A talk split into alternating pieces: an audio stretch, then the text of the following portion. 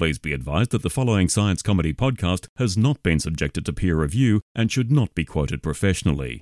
Side effects from exposure to the non peer reviewed podcast may include spontaneous laughter at guest comments or unprovoked dinner table conversations. You have been warned.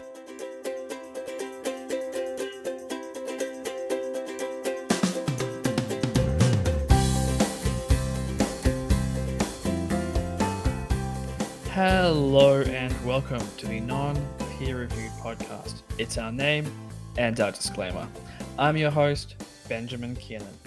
Joining me today on this very space filled episode is molecular infectious disease diagnosis researcher and science popularizer, Ross Balch. Hello, yes, exactly what you want for your space episode is the, uh, the biologist. Although I suspect, not to foreshadow Yes. too much, it may actually become relevant. So that's nice. Spoilers. Yes, well, also, you were very keen to be on this episode. I was, I was. Joining us is science communicator, presenter, and science writer. It's Dr. Joanna Howes. Hello. Welcome Yeah. to the show. You have a chemist and a biologist. This is going to go great. Ah, but there's reasons for these things. exactly. So I think those of you in the science sphere will know what we're about to talk about. Astronomers may have found a signature of life on Venus. what? This story is completely just. I did not expect us to talk about this one at all. There are Yeah, so well, many, so many angles to this story, but let me get to the, the content Yes. first. Yeah. but to bring everyone up to speed. So, evidence indicates that phosphine, a gas associated with living organisms, is present in the habitable regions of Venus's atmosphere. The search for life beyond Earth has largely revolved around our rocky red neighbor, Mars. NASA has launched multiple rovers over the years, with a new one currently en route to sift through the Martian soil, searching for signs of water and other hints of habit- habitability. But now, in a surprise twist, scientists at MIT, Cardiff University, and elsewhere have observed what may be signs of life in the clouds of our other, even closer planetary neighbor, Venus. While they have not found direct evidence of living organisms there, if their observation is indeed associated with life, it must be some sort of aerial life form in Venus's clouds the only habitable portion of what is otherwise a scorched and inhospitable planet. Their discovery and analysis was published in the journal Nature Astronomy. The astronomers, led by Jane Greaves of Cardiff University, detected in Venus's atmosphere a spectral fingerprint or light based signature of phosphine. MIT scientists have previously shown that if this stinky poisonous gas were ever detected on a rocky terrestrial planet, it could only be produced by living organisms. The researchers made the detection using the James Clerk Maxwell Telescope in Hawaii and the Atacama Large Millimeter Array in Chile. The MIT team followed up the new observation with an exhaustive analysis to see whether anything other than life could have produced phosphine in Venus's harsh, sulfuric environment. Based on the many scenarios they considered, the team concludes that there is no explanation for the phosphine detected in Venus's clouds other than the presence of life. It's very hard to prove a negative, says Clara Sousa Silva, research scientist at MIT's Department of Earth, Atmospheric and Planetary Sciences. Now, astronomers will think of all the ways to justify phosphine without life, and I welcome that. Please do, because we are at the end of our possibilities to show abiotic processes that can make phosphine. That means either there is life, or it's some sort of physical or chemical process that we do not expect to happen on rocky planets, added co author and research scientist Janusz Petkowski. So this this hap- this news broke earlier in the week, last week actually, as we're Yeah. recording, and I have some opinions based on the fact that this was an embargoed story that got leaked. yeah. It was really not very well embargoed, was it? well, it's it's big news. Potential life on Venus is Yeah. um, the cleanup, like the the mopping up after the stories got leaked, was pretty good. Uh, so the day beforehand, most of those stories that got leaked were down. But of course, it's the internet, so those stories exist still for those who Mhm. know Yeah. where to find them. Nothing ever disappears off of the internet, right? Yeah. Yeah. I think what's more interesting, perhaps, than I mean, obviously the the possibility of life on Venus is awesome and very very cool. And as someone who has supported further exploration of Venus for a number of years, I'm very excited about this because I want a cloud city. I think that I'm going to pass this over to Ross, who very much want to talk want to talk about um some media hype and overhype, maybe. Yeah, so obviously we'll get into the actual science of it all because that is actually the coolest part of this story. I think Yeah. um just as a lens to view how hypotheses are generated in science, this is like the perfect story.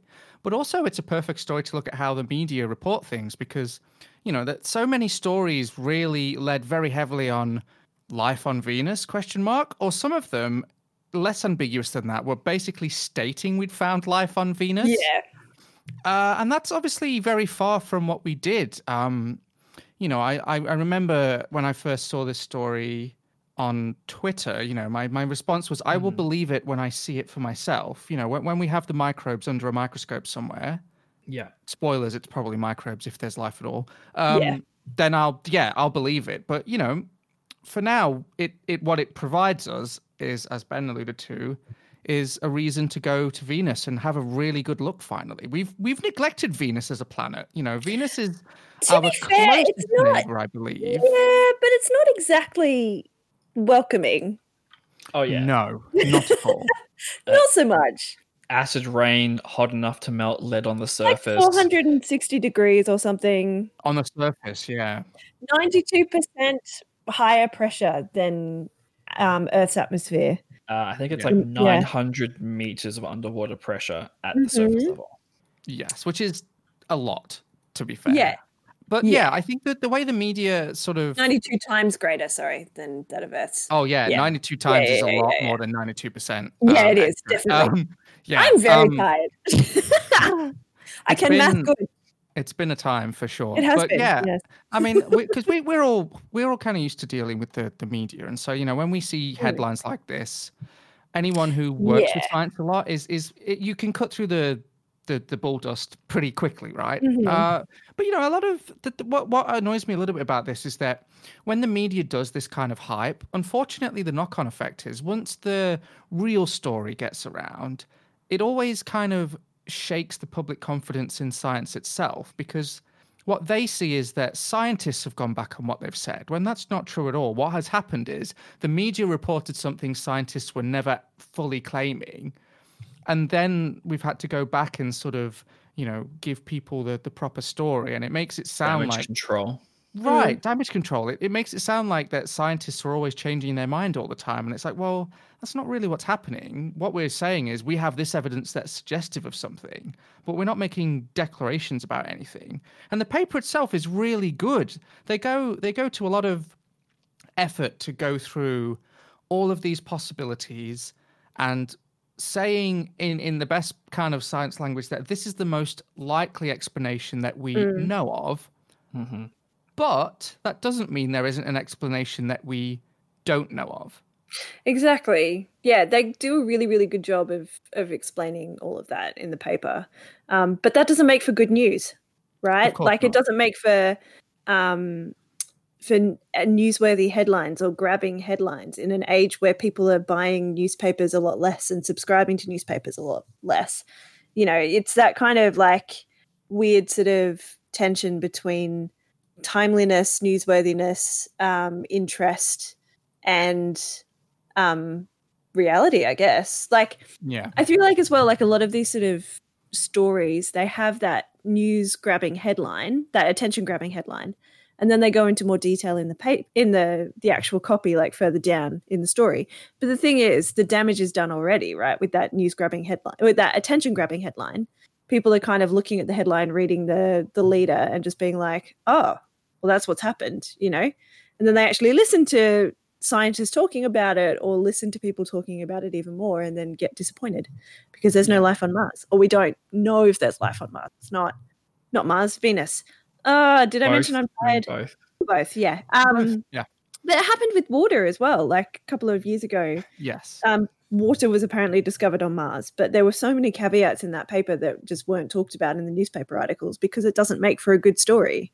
Yeah, You know? because no one wants to hear about incredibly salty, incredibly acidic water. That Exactly. It's like, you know, scientists kind of think they might have found water, but it's not great water and it won't support life. So cool. you know, like no one's going to want to read about that in the general public. So it's, yeah, I can see why they do it, but it's not helpful. it's like any study that's like, oh, we found this thing that cures cancer. Mm. Dot dot dot in mice. Yeah. Right. or even or even worse, dot dot dot Yeah. in, in a petri dish, which Yeah, in culture. Yeah. spoiler alert, pretty much anything will kill Exactly. living tissue in a petri dish. I think that you know a good water. thing that comes out of these sorts of these sorts of things happening though is that people kind of get hooked into reading more and people get hooked into science. I'm not saying that it's Yeah. you know it's a good thing to do, but it does have interesting effects Yes. on the general so public. I would say that it's a good example of science enthusiasm run amok, Mm-hmm. where people are like, "Oh my god, there could be life on Venus," and that like that's the headline, which Yeah. isn't great from a, an accuracy point of view. Yeah. I'm gonna I'm gonna flip it for a second and say that all of this excitement, all of this public awareness from Yeah. potentially slightly misleading story headlines Uh-huh. has shifted attention to hey we should maybe check on venus a bit more because we've Yeah. kind of ignored our, our Absolutely. uh, venus Yeah. is closer than mars venus is easier Yeah. to get to than mars Exactly. and It's just a hellscape of horror, fire, and acid. Well great. fif- 50 to 60 kilometers above the surface is which is where they found the phosphine as well. is also uh, one atmosphere pressure so like Mhm. Yeah. earth level pressure Yeah. um, between 50 to 60 kilometers is between 65 to negative 20 degrees Celsius. So within the habitable area, like it's going to be hot or very cold Mm. and it's going to be acidic, but they're not conditions that like a firefighter gear wouldn't protect you. Like you could walk outside in a cloud city with firefighter gear and not need to have a spacesuit. You just need to have like o- Yeah. oxygen have to carry with you. Yeah. Yeah, because there isn't going to be enough pressure to allow you to breathe. Well, should we get into the science a bit then? Because I'm I'm kind of Yeah. curious. I mean, I'm going to put you on the spot here a little bit, Joe, being the Yeah. person who knows about chemistry. So, like, do you d- what do you know what phosphine like? What is do you know what phosphine is and and Yeah. some of its properties? Look, I know a little bit about it. Um, I am coming at this from a perspective of an inorganic and analytical chemist. So um, my organic chemistry is a little bit rusty. Um, but I have done a little bit of reading and I do have this, the tools to, you know, to kind of jog my memory a little bit. So that's helpful. Um, but phosphine is a gas. So it's kind of like, have you guys know ammonia? Yeah. So Yeah. ammonia is NH3. So it's one nitrogen and then it's three hydrogens. Um, phosphine, phos- phosphorus in its elemental form, if you have a look at a periodic table, is directly underneath nitrogen. So that means that it's got the Mm. same number of um, electrons to kind of bind to different things. Um, and so it forms a molecule that looks pretty much like um, nitrogen, uh, ammonia. So it's PH3 um, and it's it's kind of got these two um, electron uh, un, uh, electron pairs on top, which push all of the hydrogens down into like this sort of crab shape almost. It's Mhm. like a claw. Um, it smells like garlic, apparently, um, like very strongly of garlic, and it's highly poisonous. It's super toxic. Um, the reason people are super excited about it, though, is that um, naturally occurring phosphorus in our on Earth um, generally likes to exist as phosphate, which is a type Mm. of ion. Um, and the reason it likes to do that is because energetically it takes a lot less to be oxidized. Um, so phosphate is PO PO3 two minus no PO4 three minus. Anyway, it doesn't matter. Um, it exists in a way that it's very very happy. So it takes less energy to make phosphate. Um, so phosphine does exist in Earth's atmosphere. Uh, there are a lot of kind of. I was doing some reading before this. um, there are a lot of theories about how it it's formed um, in the atmosphere. So uh, things like lightning strikes. They reckon it might actually Mm. form phosphine. Um, and I think that was one of the things that they tried and um, tried to look at with the Venus phosphine as well. I can't remember exactly what happened with that, but that is something that they covered. Um, and usually in the lab, you have to react it with a metal catalyst, I think, and and do all sorts of weird things because it energetically it, it's not um, super viable. Like it takes a lot of energy to get phosphine to form because it is in a every, the phosphorus is in a reduced form. But the reason people are so excited about it at the moment um, is that there are a whole bunch of anaerobic bacteria. So anaerobic means without oxygen. They don't use oxygen, um, but they have this process where they, um, using enzymes, they break um, phosphate and kind of things like DNA. You can find phosphine, uh, phosphorus in a lot of different things like that, like DNA um, and amino acids and things like that. Um, some amino acid side chains and stuff. Uh, and they, production, right? Like ATP Yeah. is, Yes. a, is a phosphate, Yep. uh, and it's Absolutely. extremely important to Mhm. literally anything that requires energy. Powerhouse of the cell.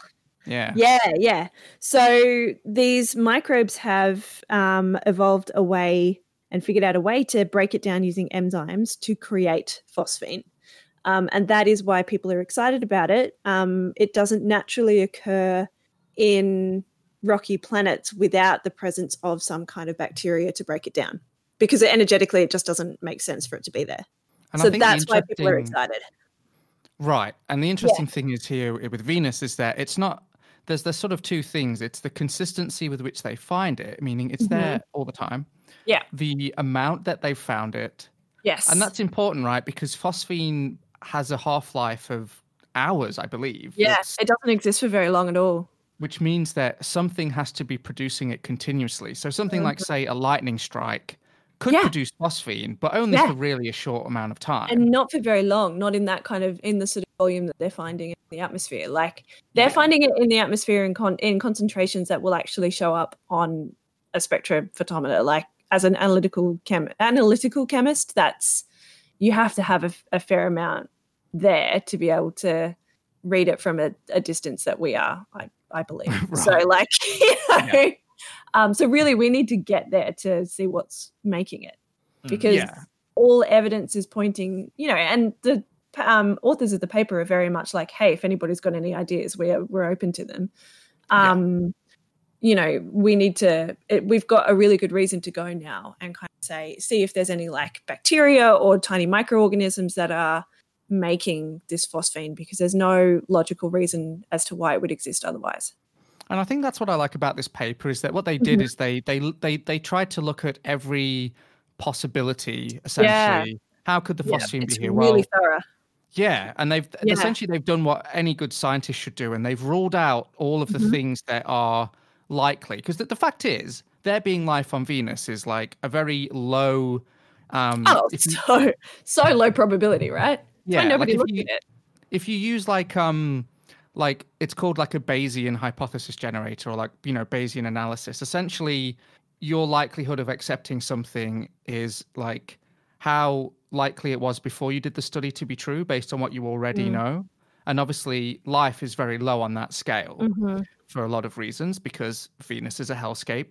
Yep. Um, it actually makes me laugh that Doom is on Mars when like it makes so much more sense for Doom Yeah. to be on Venus. But Yeah. anyway, um, but basically, but the so the cool thing is is that they they looked really thoroughly at all of this, and so far as we know, based on what we know about Venus, which as we've alluded to, isn't actually that much, but based on what we know about Venus and what we know about these processes, none of the things that we know about now explain this evidence as well as the presence of microbes. Yeah, And- precisely. You would think that microbes would have a real tough time living on Venus. But Yeah. the interesting thing is is that that probably actually isn't necessarily true. So Mhm. I actually want to wind back time now uh, a few billion years and I want you to compare Earth and Venus at this point in time because Yeah. they are remarkably similar. Yeah. And at this time on Earth, life was starting to form in in in this embodiment in of terms of microbes. These little single-celled organisms that are literally just DNA, protein, and a and a bit of fat, all in this little ball doing its thing. And so it's not actually too far fetched that Venus may have had sim because obviously Venus and Earth are made from basically the same material, Mhm. given that they coalesced in a very similar place in that planetary disk and had a lot of the same materials available to them. That means that the, the conditions for life to have arisen on Venus were as equal basically as Earth at the time. Yeah. It's it's possible that what happened is that microbial life has just managed to survive on Venus somehow and adapt to this evolution of its Mhm. um, of its changing climate change induced horoscape, um, and that that over time they they had to use resources that were available to them. We know that a lot of bacteria can um, appropriate sulfur, for instance, on Earth Yeah. when needed. Something very abundant on Venus. Mhm. Uh, we know that there are microbes that can live in incredible pressures and temperatures here on Earth. Extremophiles. Yes. right. You know, They are crazy so places cool. like uh, underwater volcan- volcanic Yeah. vents inside those actual acid pits? volcanoes. Yeah, you know the acid pits in Yellowstone Park, those really kind of Yeah. crazy, like mo- uh, rainbow ones that you see in Yeah. photos. Yeah, there are bacteria living in there. Extreme Fun file. fact the enzyme that we use to do PCR was discovered in those pools. Really? Yeah. Oh. Yeah. That is really very cool. cool. my And voice just went very squeaky. yeah, well, it's cool. It's cool. It's it's a cool little history of science thing. But and what we also know is that microbes live in this kind of weird cycle in the Mm. Earth's atmosphere. There are like microbes that live their entire life up there in the Earth's atmosphere. Yeah, So the probability that life could have done this yeah, while not high is it's there. it is a real possibility. And given this evidence, it's certainly enough for us to go back and have a Mm. really good look and see if there are microbes there. And it would be incredibly exciting if they were. Um, Definitely. I've got to commend the researchers, as you say in this paper, for um, for sort of using the right amount of scientific caution. And of course, it was it was published in a Nature journal. You, you kind of have to Yeah. couch your language that way to, Yeah. to publish in Nature. But this reminds me very much of. Uh, do you remember uh, quite a few years ago now? There was that paper that claimed that. Um, I think it was neutrinos or something. They they'd measured them traveling faster than the speed of light, apparently. yeah. And essentially, they came out and said, look, we can't explain this, but obviously, everything we know about physics says that this can't be true. yeah. Please come and help. Yeah. And, and yeah, people pretty did. much. Yeah. And that's that's the difference between science and pseudoscience, right? Like in Mhm. science, you're always entertaining the idea that you're wrong. Yeah, totally. You're starting with the evidence and then trying to draw a conclusion. Yeah. With See, I think that's pseudoscience, why- yeah. I think that's why a lot of people in Yeah. you know out of outside of science have so much trouble kind of with that sort of language. It's like, well, yes. either you're right or you're wrong, right? And it's like, well, no, actually scientists are always trying to figure out why these things are happening and why we're seeing these things. We Mm-hmm. Right. come up with ideas for why that might be, and then we put it out to the the world and then other scientists come along and say, "Hey, actually, Yeah, maybe exactly. it was this and yeah that- that's not great like it doesn't it doesn't feel Mm. good when somebody does that but No. it does you know it does make our science better and it makes it more robust like know? scientists they sort of as uh, uh, when we're doing science we actually deal in degrees of rightness and degrees Yeah. of wrongness. Yeah. Never one or the other. It's sort of like we're we're, we're like probably we, we deal in we're probably correct yeah. almost certainly correct. Yeah see probably wrong. to- like you know. Yeah. I, I work with kids predominantly in my full-time job um, and i explain it to them when we're talking about nature of science. I kind of think about like gravity right? So i hold up a tennis ball i drop the ten- um, and then I, I pose a question to the kids and i'm like hey what's going to happen if i drop this ball? And most of the time they're like oh yeah it's going to fall it's going to make a sound when it hits the ground and i'm like how do you know that and they're like well it's based on experience right and then I kind of go, yeah, but how do you know for sure that the next time I drop it, it's not going to float up into the atmosphere? And they're all kind of like, oh, Hmm. yeah. But the more you do stuff like that, the more certain you are. But you can never be like 100% certain that the next time you try it, it's not going to do something different, right? That's kind of Yeah. where I think a lot of people get confused about, you know, what a theory is and what a um, what scientists mean when they say we're cer- we're mostly certain or we're a, certain degree Mm. kind of sure that this happens. There's always that couching because you can never be sure, you know. yeah Like Although when it comes to to physics, Yeah. uh, a, lot- a lot of a lot of like the certainties with physics. Yeah. Uh, like we've we've ran this this simulation yeah. more times than the Yeah. sun has risen on all of humanity. Yeah. Basically. So we're yeah. more confident of this than the sun rising tomorrow. yeah. Like yeah. Like there are definite exceptions to that rule, but like in terms of you know explaining it to a bunch of um Yes. eight year olds, that tends Yeah. to sink in. It's I pretty. mean, like that's that's interesting way to why like they were talking about um, Jupiter having phosphine Yeah. because like Jupiter's hot interior it's really Mhm. uh, high levels of pressure, it can form phosphine as well. Yeah. But Venus lacks the high temperature and pressure. Exactly. gas Where they found it. Yeah. Yeah. Because So they've like specifically found it in that in that cloud layer as well. So like there's not that kind of pressure there. yeah, exactly. So like it- Yeah. it can form in other ways besides microbes. So if Mhm. if it's forming on Venus and it's not not microbes, then there is some exotic chemistry happening that we don't know about. Exactly. Which would be interesting in itself to go and find out. Yes, Yeah. So I we should definitely. we should also move into the next question. Okay. Mm. Uh, this is from an anonymous Yahoo Answers user who I am going to call Bill.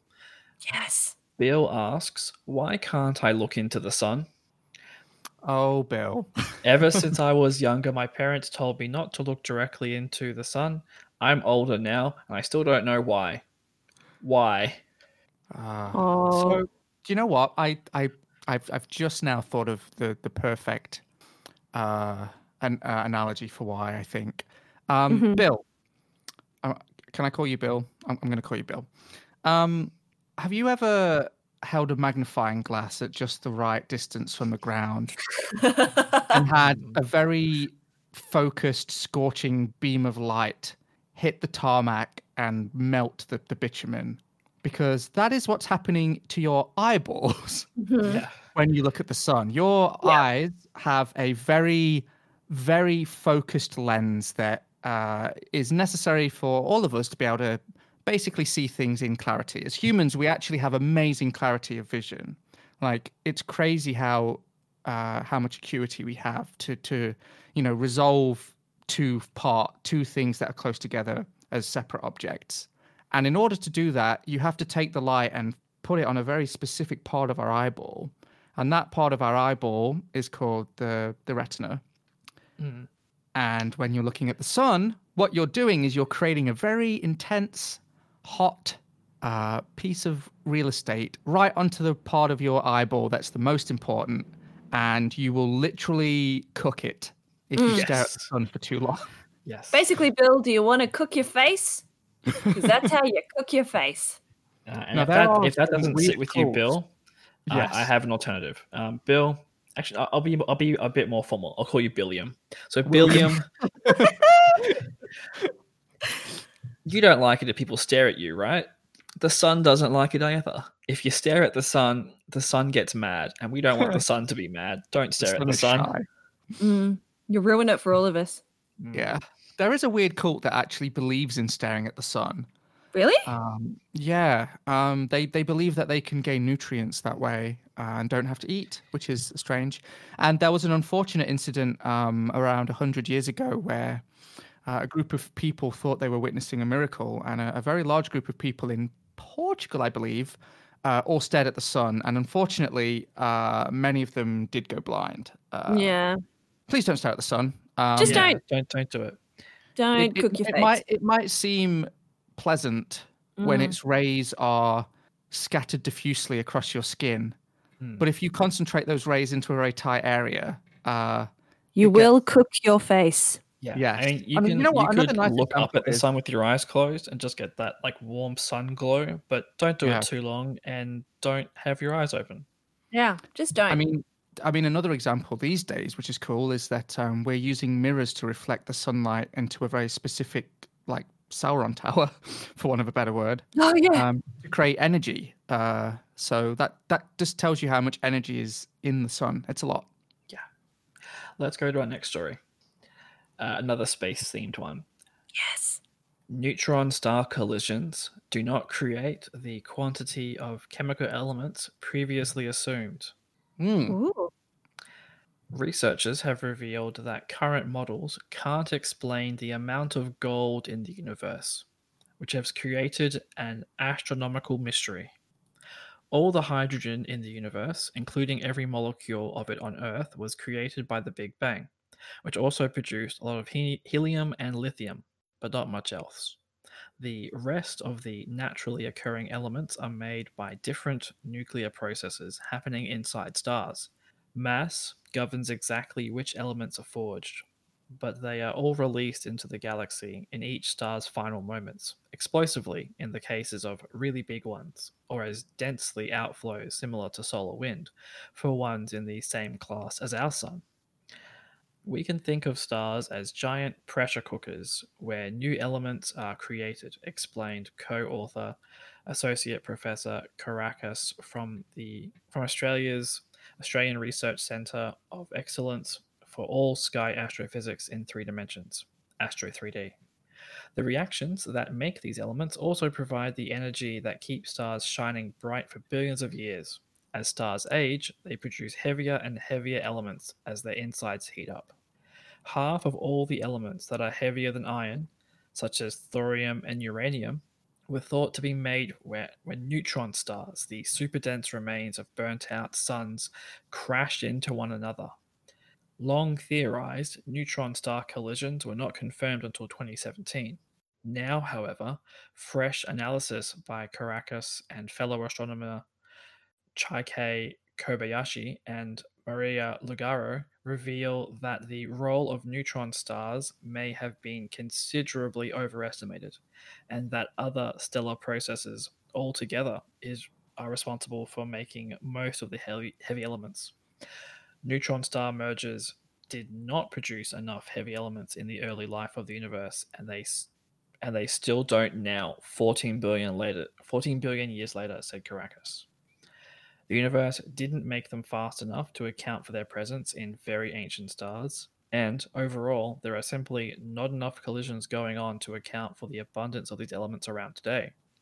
Instead, the researchers found that heavy elements needed to be created by an entirely different sort of stellar phenomenon unusual supernovae that collapse while spinning very fast and generating strong magnetic fields.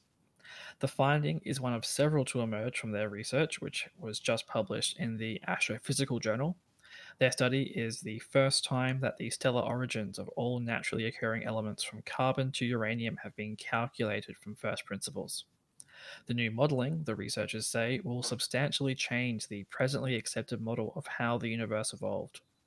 The researchers concede that future research might find that neutron star collisions are more frequent than the evidence so far suggests, in which case their contribution to the elements that make up everything from mobile phone screens to the fuel for nuclear reactors might be revised upwards once again.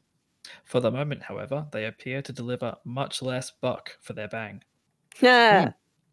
That's really cool. Like, I, it's it's not very often that something completely upends our entire understanding of the universe. Uh, I mean, not entire. I'm being a little hyperbolic, but it's a big deal, right? It's a big deal because we Mm. we've assumed this um, for a, a long time. I'm I'm going to name drop a book here because I I everything I know about astronomy comes from this one book, basically called um, "Death from the Skies." These are the ways the world will end, and it's by um, astronomy popularizer Phil Plait, who is a great Oh, author yeah. And That just an amazing human being. Um, I've, Yeah. I've I've been lucky enough to meet him a couple of times, and he loves science communication. Absolutely loves it. Um, he actually owns a piece of meteorite that he just handed around the auditorium uh, last time I saw him. Uh, really cool. But that book, um, despite its title, is actually sneakily a book about astronomy. So even though it's about things that could destroy the Earth, it's actually about things like degenerate neutron stars and, and the way that elements are made. And I, I recommend people read that book if they want to learn more. And obviously, uh, that book was released in 2008. And so since then, now we have this. Um, so maybe he'll have to revise his book. Um, and so it seems like they have some alternate alternate explanations for how these elements did become in the abundance that we now know, but they Mm. don't have a full explanation. Is that right? Yeah, so they they have a theory, but it's it, it's a theory that doesn't necessarily explain all of it, and it hasn't been proven. Mm. So, um, you know, we have a, a we have missing heavy elements, things heavier than iron. So things like gold, uranium, and things where not so much that they're missing. We have them. We just don't know where they came from. Yeah. Right. So Is their it- producers I- are missing. Yeah. Up Yeah. until iron makes sense, right? Like we can figure out where they all came from because iron is super stable. Yeah. So it Everything makes wants to sense be iron. That one. Yeah, basically. If I'm if I'm correct, even our own sun can create iron, or am I it will in, in eventually. its, in its think. fusion? Yes, I it will- believe. it, it will Yeah. eventually in its last. At you the know, moment, it's billion years. mostly hydrogen and helium. It's mostly helium, I think. Mm, But the process of diffusion is what makes it shine. yes. Yeah. So I guess for people who aren't massively into this, like the what what we're trying to say is that most elements heavier than iron actually Mm. require incredible uh, energy and pressure to Yeah. be created because the only way for these molecules to exist is to be fused from two smaller molecules. Mhm. And the heavier tho- those molecules get, the more energy uh, and essentially pressure, but we'll use the word density because that's the correct term, um, are required. And normally, the things that create this energy and density are things like supernova. So when stars explode, these Yeah. things are smushed together so intensely and with so much energy that they two iron molecules can fuse together to become Yeah, or or An an, element iron don't and a couple remember, but- helium, or an iron and a couple hydrogen. Yeah. right exactly Because it But- just takes a couple more to get to the next element, and a couple more to get to the next. Yeah. And basically absolutely huge stars can become like they have they essentially have so much pure mass that they collapse onto themselves to the point where they actually occupy a space smaller than a teacup Yeah. so imagine imagine a star thousands of times larger than our sun and all of its bits existing inside a teacup uh, you can imagine the amount of pressure and energy contained within that teacup and Mhm. so of course if they're too big they form black holes like the energy co- goes the other way just s- sucks things into it Yeah. but if they don't do that then they produce these sort of exotic elements Well, not just Um, not just existing as as neutron stars, but colliding neutron stars, getting the the, the really heavy elements like uranium. yeah. Yeah. Yeah.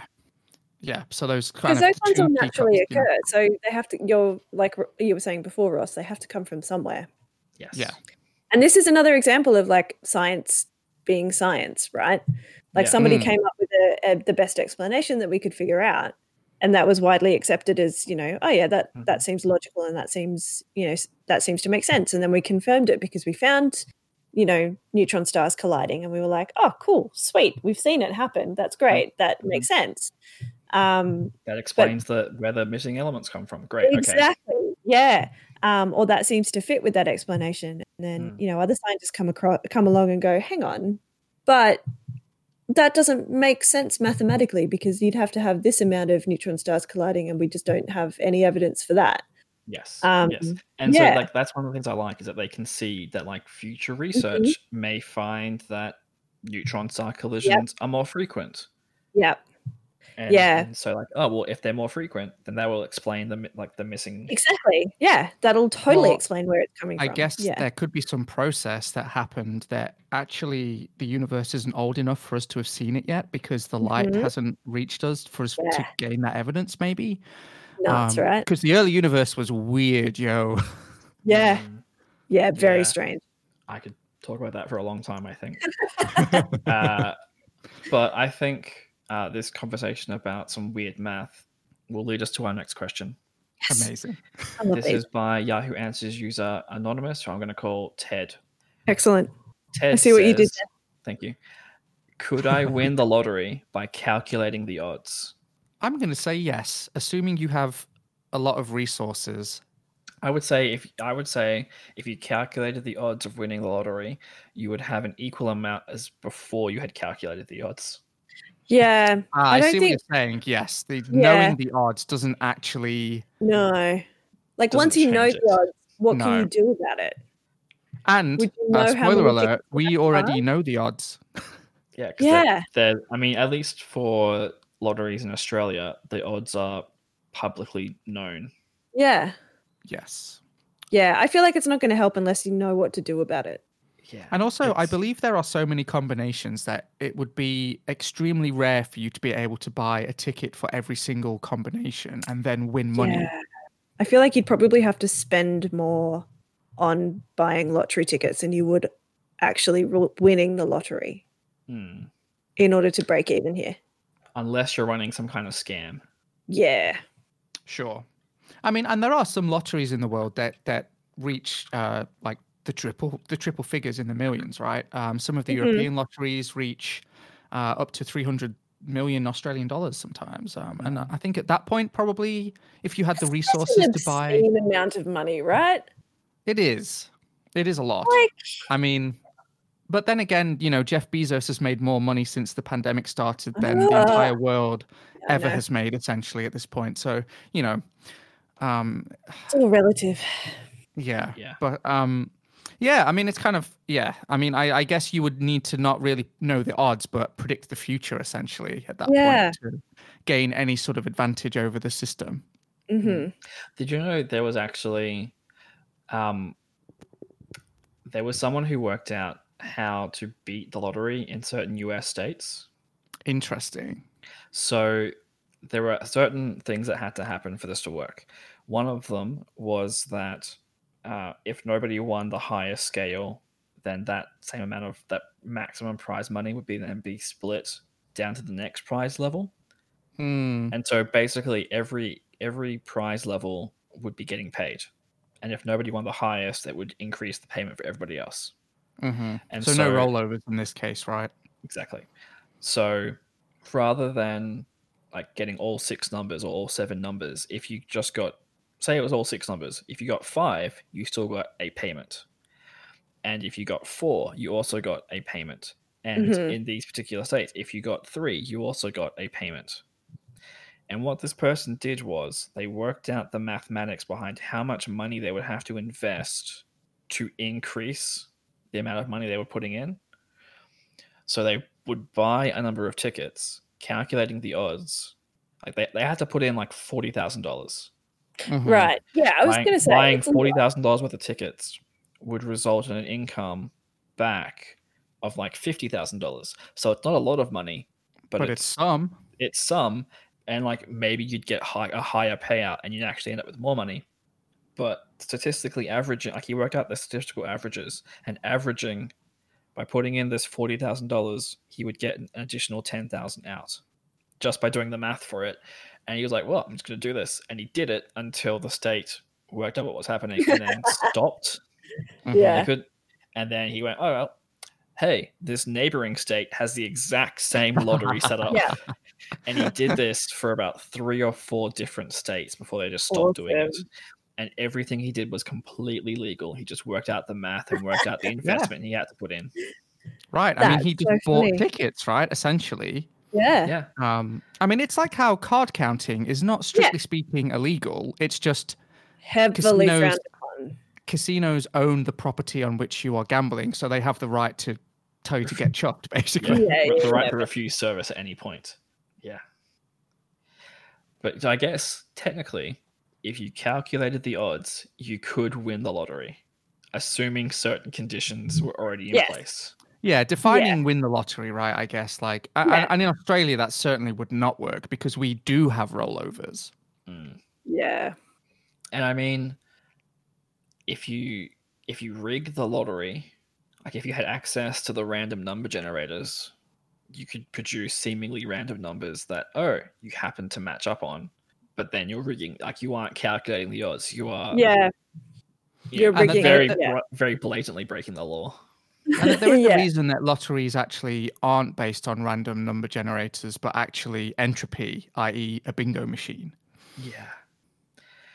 I used to remember the like the lotto numbers rolling around and they those machines used to become like they became more and more exotic for how Yes. they get those balls out of the, the spinning chamber. Yeah. Yes, the spectacle, right? Yeah. It's like, how big can we make this Rube Goldberg machine? Exactly. but yeah, I mean, I guess if yeah, if you could calculate the odds, potentially you could win. But this isn't like a a quantum object where by observing it you have changed the result. right. yeah. If a tree falls in a forest. Yeah. If a mathematician calculates the odds, they have a higher chance. Probably not. No. To quote, I don't even know which lottery at this point. Um, got to be in it to win it. It's true. Yeah. If you don't ask, the answer is always no. And other you will- cliches. you will win more in your lifetime by not being in it. Yes, statistically, if you if you save Because the money rather Just than by spend it- having a net winning of zero, you are probably winning more than you ever will on the lottery. Mhm. That's true. It's like if you ever go into a casino and like set a limit for how much money you're going to spend, because effectively you're walking into a casino with money that you are spending on entertainment, not to win. Yeah, exactly. And if you happen to get a big win, the like if you walked into a casino and the first thing you did doubled your money, Walk out. walk out like you're Yeah. done. Well, this happened Yeah. to me once. My friend wanted to go to the casino after our final exam to like play the pokies, which is an awful idea.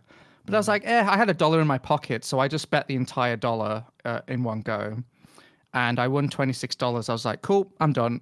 Yep. that was it. that was my Yep. day done.